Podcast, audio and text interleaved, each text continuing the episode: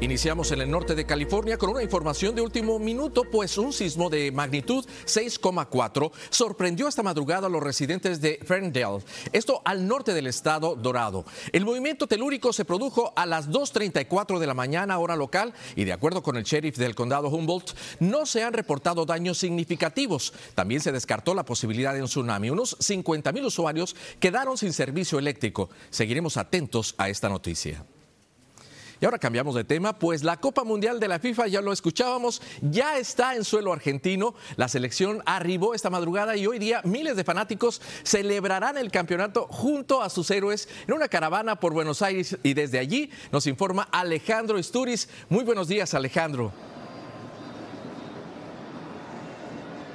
Muy buenos días, Martín, y para toda la audiencia. Les puedo decir el mejor día sin ningún lugar a duda de todo el año porque fue gloriosa la llegada de la selección argentina minutitos antes de las 3 de la madrugada hora local. Tras un viaje de 24 horas que esperó nada más y nada menos que 36 años. El capitán de la selección Lionel Messi, copa en mano, junto con el técnico Lionel Scaloni, fueron los primeros en salir del avión que los trajo directo desde Qatar. Pasaron primero por Fiumicino, por Italia.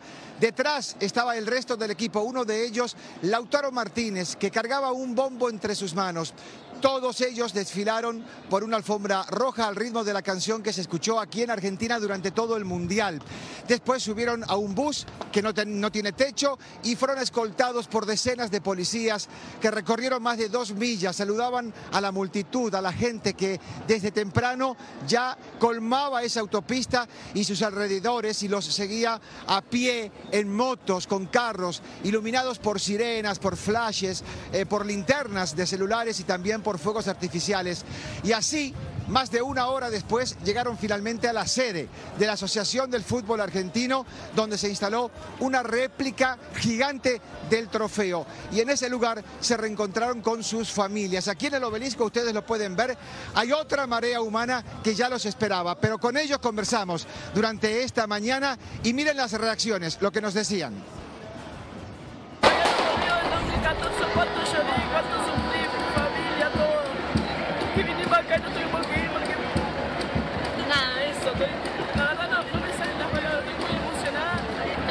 Felices.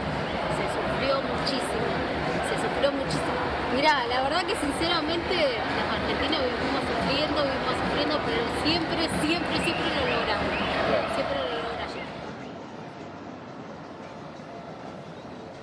Bueno, la gente podrá ver al equipo en su recorrida por Buenos Aires. Comenzaría entre la media mañana y el mediodía desde Seiza y volverían allí mismo. Van a dar un círculo, una vuelta a toda la capital federal y será eso una recorrida de varias horas. Aún no se sabe si se van a reunir con el gobierno nacional. Vamos a estar pendientes y volveremos con otro contacto cuando ustedes así lo decidan.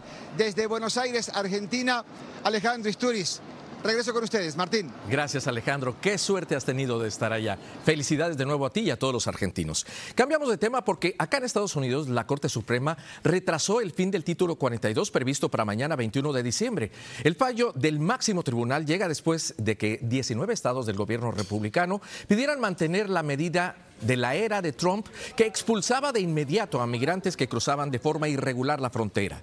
Autoridades de Tamaulipas calculan que solo en Reynosa y Matamoros había unos 14 mil migrantes esperando que el título 42 acabara. Vamos a Los Ángeles, donde un jurado declaró culpable a Harvey Weinstein de un cargo de violación y otros dos de agresión sexual. El exproductor Weinstein, de 70 años de edad y agresor sexual convicto, ya sirve una sentencia de 23 años en Nueva York. Ahí fue declarado culpable en febrero de 2020 de violación y agresión sexual. El jurado no se pronunció sobre otras acusaciones, en particular la relacionada con Jennifer Sibyl Newsom, esposa del gobernador de California, Gavin Newsom.